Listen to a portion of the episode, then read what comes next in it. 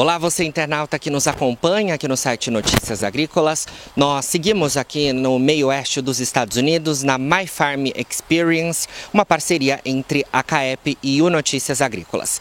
E hoje nós visitamos uma lavoura de soja e milho aqui no estado de Iowa e o Dennis Campbell, que é produtor, ele nos falou exatamente sobre a condição das lavouras, já que a seca é uma questão que tem preocupado bastante os produtores. No entanto, na nossa chegada aqui, trouxemos chuva e muita chuva. E o Denis Campbell então falou para a gente sobre as expectativas da nova temporada e essa questão relacionada ao clima.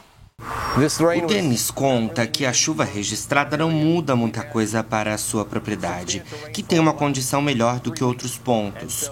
Ele explica que houve chuvas na região nas últimas três semanas. O milho e a soja estão melhores no leste e nordeste do estado de Iowa, onde parecem ter tido chuvas e temperaturas moderadas que precisávamos durante esta temporada. A transferência de tecnologia dos produtores norte-americanos e também dos brasileiros nessa viagem de mais de 40 pessoas do Brasil aqui nas propriedades do meio-oeste dos Estados Unidos também foi destacada. Acredito na atenção para os elementos que elevem a produtividade. Ele conta que o produtor precisa saber de fertilizante na sua área, por exemplo. No Brasil, ele diz que há opções nas próprias propriedades, permitindo que o milho e a soja cresçam com alto teor de potássio, por exemplo. É importante trazer a vida de volta para as áreas.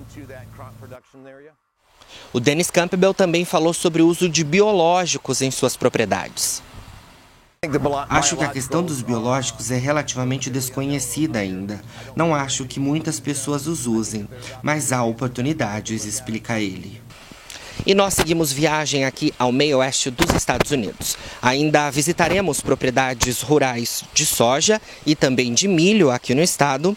E ao longo dos próximos dias conheceremos a Farm Progress Show, que acontece neste ano em Boone.